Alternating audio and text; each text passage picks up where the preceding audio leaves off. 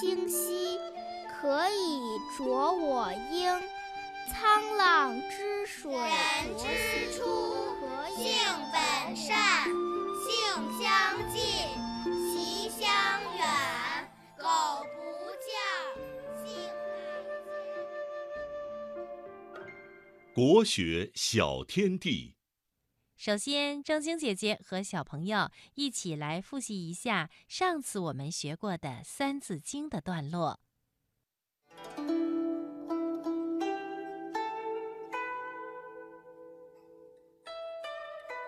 苏老泉，二十七，始发愤读书籍，笔记老，犹悔迟，而小生。宜早思。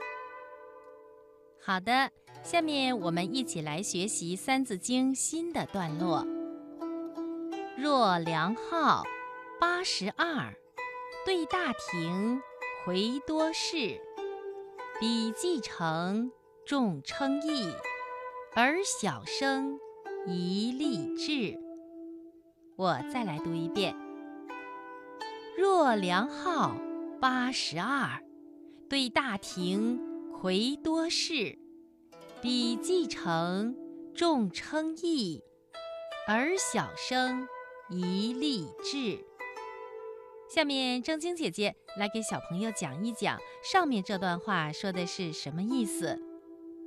宋朝的梁浩到了八十二岁才中了状元，当他回答皇帝的问题的时候，他的言论远远的胜过其他人。梁浩到了老年还可以取得功名，大家都称赞他。年轻人应该以他为榜样，立志发奋学习。亲爱的小朋友，你听明白了吗？好的，我再来读一遍：若梁浩，八十二，对大廷，魁多士，比继承，众称义。